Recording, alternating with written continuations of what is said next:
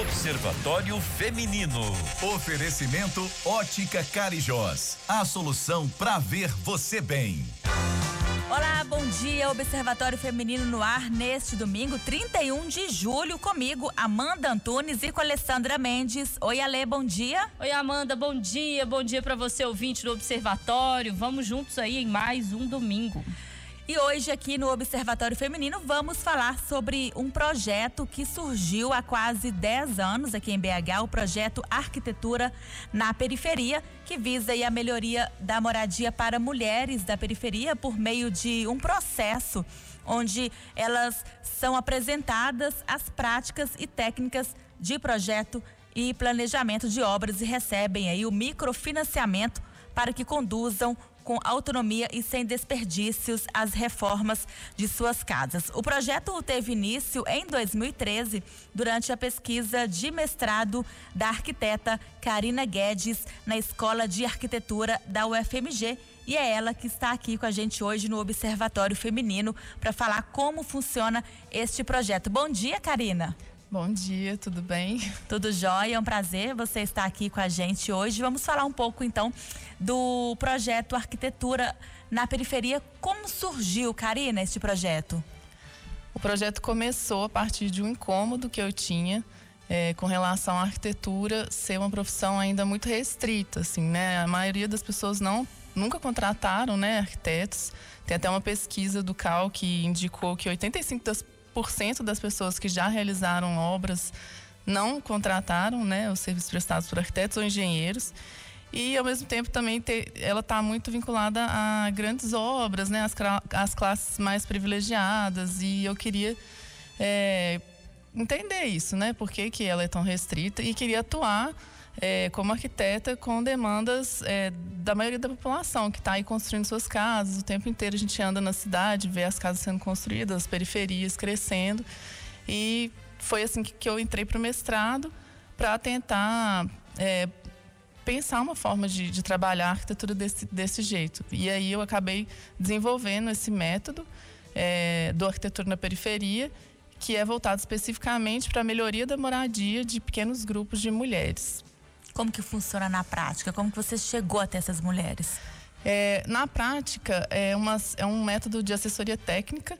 Então, a gente faz, a gente forma pequenos grupos de mulheres, em média cinco participantes, e a gente faz encontros com elas semanais para planejar as reformas. É, só que todo o processo de planejamento ele funciona como um grande aprendizado. Porque a gente percebeu que para essas mulheres esse conhecimento é muito mais valioso do que só receber uma planta da casa, né? Porque ela aprendendo a planejar, ela aprendendo a gerenciar a obra ou até mesmo a fazer a obra, ela consegue ir muito mais além, né? Ela consegue levar isso para a vida dela. E aí isso que acabou mostrando pelos relatos delas essa transformação de, de emancipação, né? De autoconfiança, é, de autoestima mesmo. Então, elas aprendem a medir, a desenhar, a ler planta, a gente faz os projetos junto com elas, elas né, fa fazem de fato os desenhos, aprendem a, a, levantar a quantidade de materiais, calcular metro quadrado. É uma reclamação muito constante das mulheres, essa insegurança na hora de contratar, que o pedreiro pede o material, elas, elas não sabem se é suficiente ou se está pedindo muito, se vai ter desperdício, se vai ter que pagar mais frete. E também é, esse incômodo delas de se sentirem enganadas, né? Muitas das vezes, assim, né? Da pessoa não fazer aquilo que ela quer.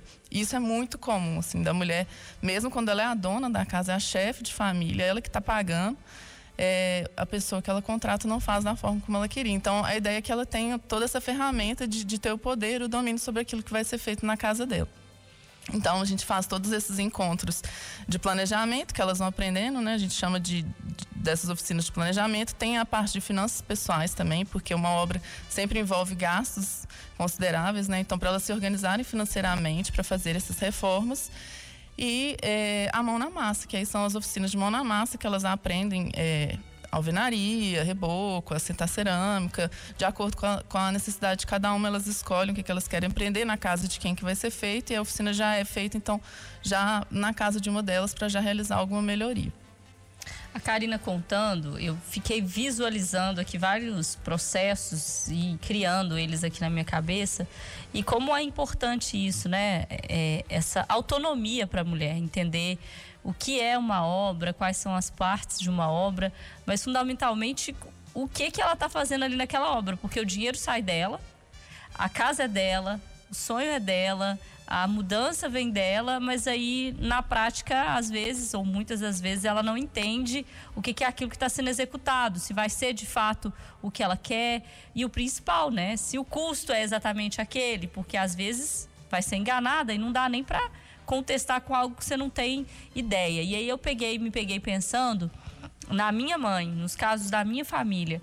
Eu venho de uma família com três irmãos, então reforma é uma coisa que a gente aprendeu a conviver muito, na infância principalmente, porque a casa teve que ir crescendo à medida que a, a família foi crescendo. E como não tinha como crescer para os lados, então fez um andar em cima, o que é muito complicado, né? Com a família morando dentro de casa. Meu pai, caminhoneiro, ficava fora de casa. Então, quem gerenciava a obra, ou devia gerenciar a obra, era minha mãe.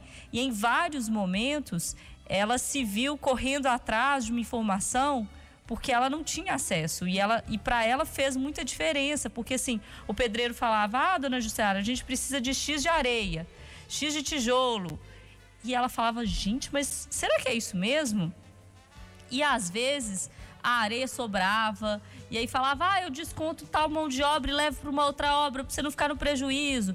Às vezes faltava. E tem o tal de ter a conta, porque no interior tem muito isso.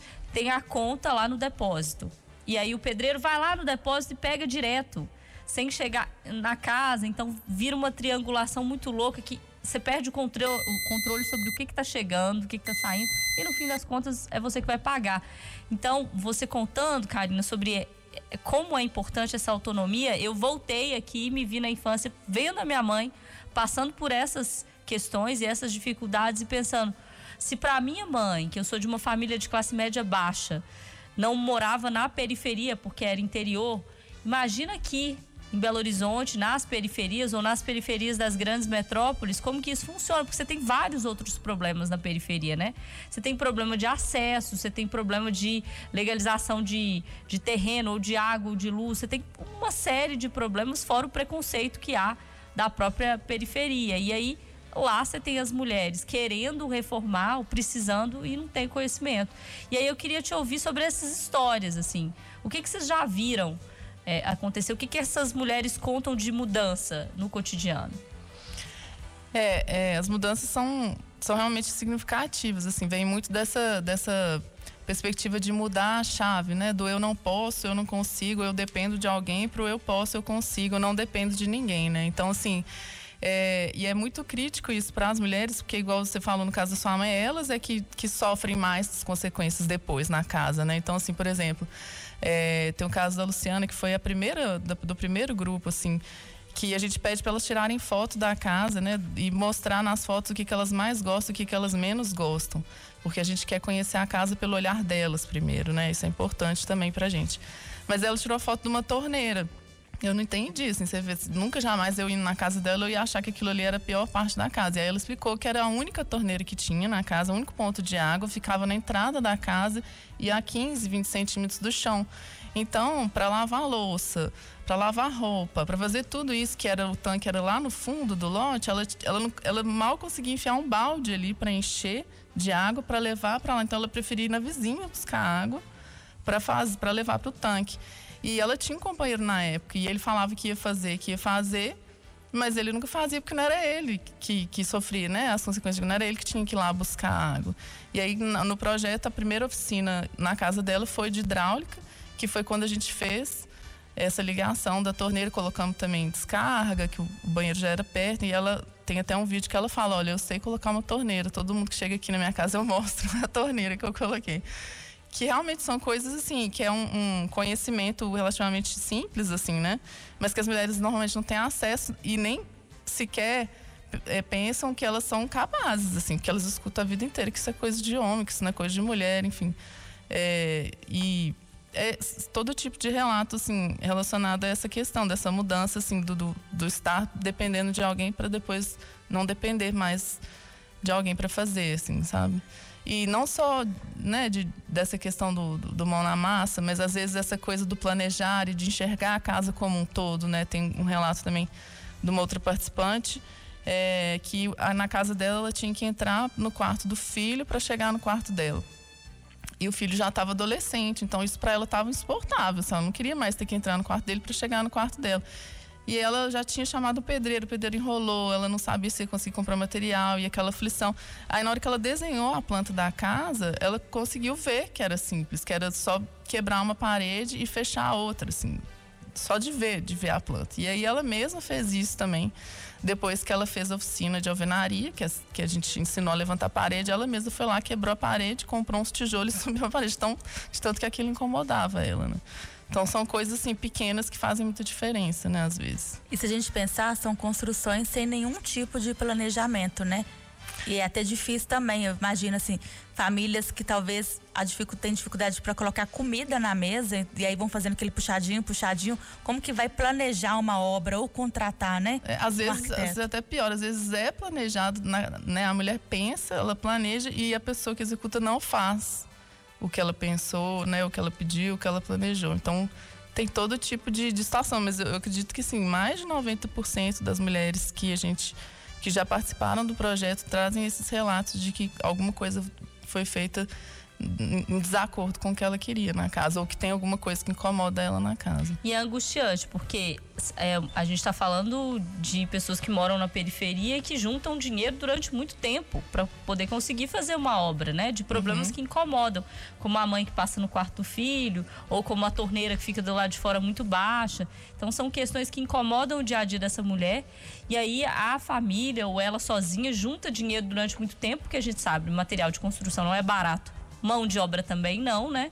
Então junta dinheiro e aí quando vai lá na hora de executar pensa alívio, aí vem um outro problema que é não construiu da forma que eu queria, não era isso aqui que eu queria e aí às vezes você cria um outro problema dentro de casa para essa mulher ter que gerenciar, que é ela conviver com esse problema e ainda tem o caso daquelas que são casadas, tem companheiro que o companheiro fala, mas como é que você deixou fazer dessa forma?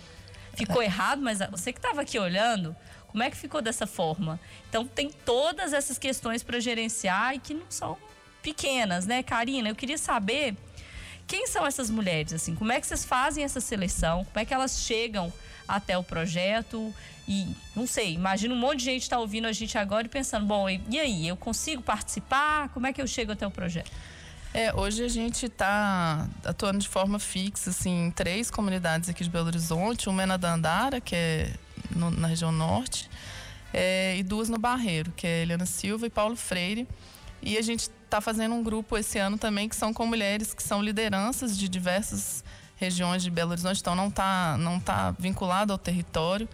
É, então a gente está tentando fazer um movimento nesse sentido também de expandir o projeto mesmo para outros territórios, outras mulheres, outros contextos, é, tudo né, baseado no, no, no, que a gente consegue captar de recursos assim para o projeto. Então a gente sempre faz essa, esse trabalho assim, ao longo do ano de captar recursos para conseguir levar o projeto para um novo, uma nova localidade ou para atender mais mulheres. Nas, nesses lugares que a gente já está atuando fixo, de forma fixa, a gente tem lá as mobilizadoras locais, que são mulheres que já participaram, que fazem essa ponte, né, conversam com outras mulheres e convida a participar e tudo mais. São mulheres que já construíram suas casas? É, são essas mulheres que já participaram do, desse processo todo de planejar e já fizeram obras e tudo mais. E aí agora elas atuam né, tá dentro do projeto. Né? Elas eram participantes, agora elas são da equipe. Hoje a gente tem duas, assim, uma no Barreiro uma na Dandara. E a captação do recurso, como que chega até vocês, assim como é? Pois é, a, a gente tem, é, o nosso principal é, fonte hoje são pessoas que doam para o projeto de forma recorrente. É, são uns apoios recorrentes que qualquer pessoa pode doar, entrando na nossa plataforma de doação, é, um valor fixo a partir de 15 reais. É, e aí isso garante a sustentabilidade do projeto, que aí a gente consegue ter, se planejar justamente para fazer esses novos grupos né, no, ao longo do ano. Assim. É, a gente tem também um certificado para empresas, que é o selo Empresa Parceira, que aí empresas assim de pequeno médio porte que querem apoiar o projeto também, que recebem esse selo e algumas outras contrapartidas, então é, é uma, é uma troca assim, né, de responsabilidade social. E a gente vai fazendo ações também ao longo do ano, assim, para arrecadar recursos. A gente vai ter agora em setembro um workshop que é, a gente faz uma palestra, né, sobre o projeto, explica direitinho.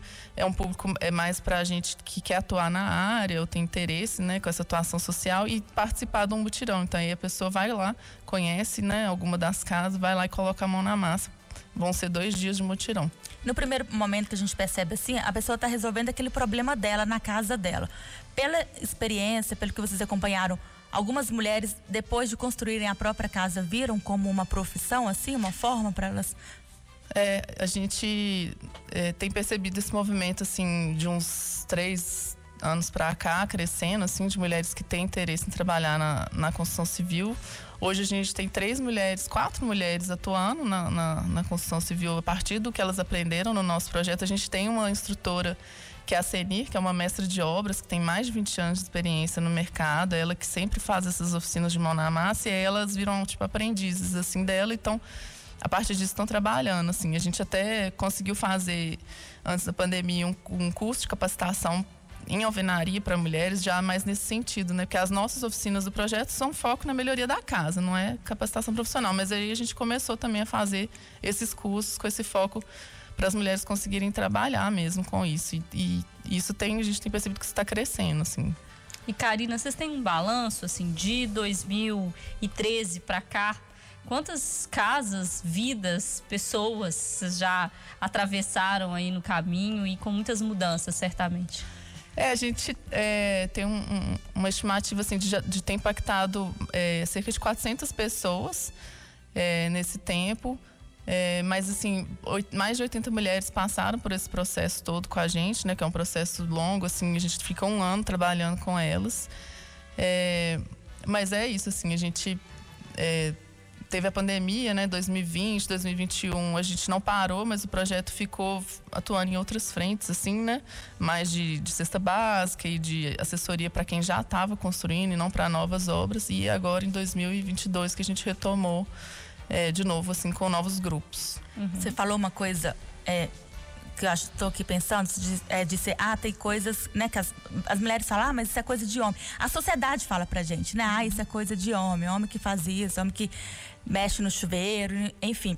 Tem um dado é, que é bom a gente destacar, que é do IBGE, que 48,7% das famílias brasileiras são chefiadas por mulheres, né? E vem crescendo, né? Vem crescendo esse número, assim. Cada vez mais famílias estão sendo chefiadas por mulheres. E desse, de, dessas mulheres que participam com vocês, geralmente são elas a, as que, que chefiam a família? Sim, acho que a, não chega a ser a grande maioria, mas é acho que por volta de 60% das mulheres do projeto são chefes, são chefes de família. Ô Karina, eu queria para a gente ir caminhando para o final, voltar um pouco no início, assim, na criação do, do projeto. Ele veio do seu projeto de mestrado da Escola de Arquitetura da UFMG, e aí a gente me fez pensar sobre essa interface, assim, que às vezes é tão necessária, né, entre a academia e a sociedade, entre a academia e a vida real. E como um projeto que é um projeto de mestrado dá aí num, num projeto grande, maior, que muda a vida de muita gente.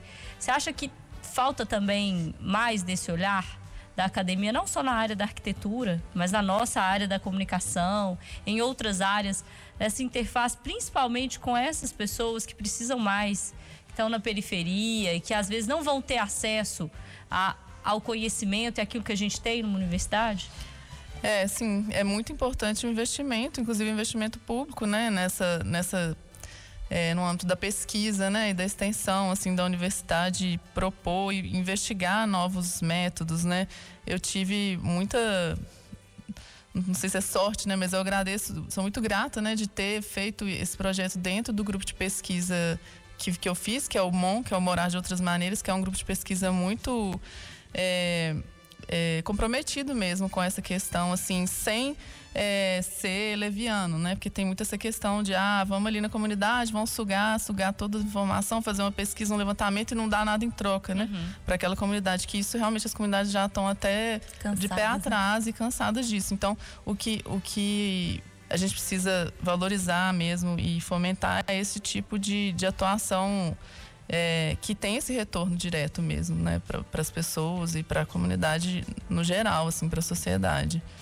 Então agora vamos ao nosso quadro Curti, Compartilhei. Ale, o que, que você vai compartilhar com a gente hoje? Hashtag Curti, Compartilhei. Nina, eu vou compartilhar uma banda que não sai do meu da minha playlist desde que eu fui no, no show no, no Sensacional.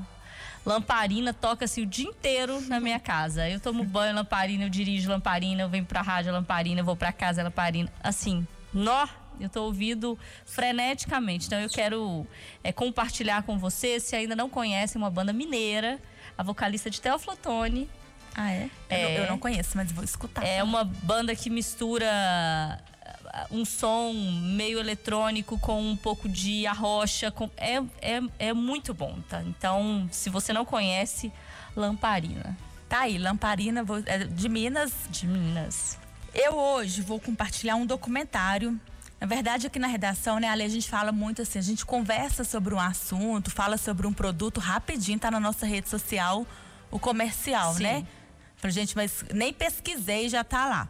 Então eu, eu assisti já tem um tempo, é um documentário que se chama O Dilema das Redes e que aborda, né, os impactos das redes sociais na nossa vida. Na verdade, quando a gente assiste esse documentário, dá vontade de excluir todas as contas, tá. mas vontade de viver longe. É, essa é a minha vontade, inclusive, todos os dias. Mas e, e a gente sem perceber, né? A gente é, é o tempo inteiro sendo, nós estamos sendo vigiados, sendo manipulados pelas redes sociais. E esse documentário retrata isso e, portanto, eu estou indicando. É um documentário que se chama, repetindo aí, O Dilema nas Redes. Agora vamos ouvir a Karina. Karina, o que, que você tem para compartilhar com a gente hoje? Eu vou compartilhar então duas coisas, que é um livro, que é o Caliban e a Bruxa, da Silvia Federici, que traz muito essa questão das mulheres, né? Por que, que a, a gente tem essa situação hoje tão desigual e tão injusta, né, com relação às mulheres e que nada é por acaso, né? Que na história tudo tem ali o seu contexto e razões, que foi, eu acho, bem bacana. E no âmbito cultural, né, aproveitando a questão das bandas aí mineiras, tem uma banda nova daqui de BH que chama Atlântica Banda, que eu gostaria de compartilhar, que tem uma vocalista mulher negra, é, professora e de composições autorais aqui também do, do pessoal da banda, é bem legal. Eu conheço a Atlântica, já compartilhei aqui já. É, é. da Lud, professora do meu filhote. Um beijo pra Lud. É, o Instagram é Atlântica Banda. Já vou abrir aqui no tocador para ouvir. Vai gostar, domingo. gosto muito. Então é isso, né? É isso, gente. Mas antes da gente ir embora, eu quero pedir para Karina de novo dar aqui o arroba do projeto, onde que o pessoal encontra é, informações sobre arquitetura na periferia. Você que pode ajudar, gostou do projeto, curtiu, acha importante, tem lá uma rede de apoio se você quiser participar. Karina, onde é que o pessoal encontra? É o arroba arquitetura na periferia. A gente está no Instagram, no LinkedIn, no YouTube e convidar todo mundo para apoiar o projeto, né? A nossa plataforma é o doe.arquiteturanaperiferia.org.br e se você tem uma empresa e gostaria de receber essa certificação, é só entrar lá no nosso Instagram que você vai saber também como. Isso é muito importante, viu, gente? Cada vez mais é, o consumidor se liga nessas certificações, né? A, a, quem que as empresas estão ligadas, a que tipo de ações elas acham importante se associar. E eu sei, eu falo por mim, eu sou consumidora chata, que olho mesmo, eu olho, procuro cada vez mais direcionar o meu consumo para aquelas empresas que estão ligadas em pautas que são importantes para mim. Obrigada, Karina. Foi um prazer receber você aqui no Observatório Feminino. Obrigada, gente. Eu que agradeço. Muito obrigada pela oportunidade. É isso, gente. A gente volta na semana que vem com mais Observatório. Tchau.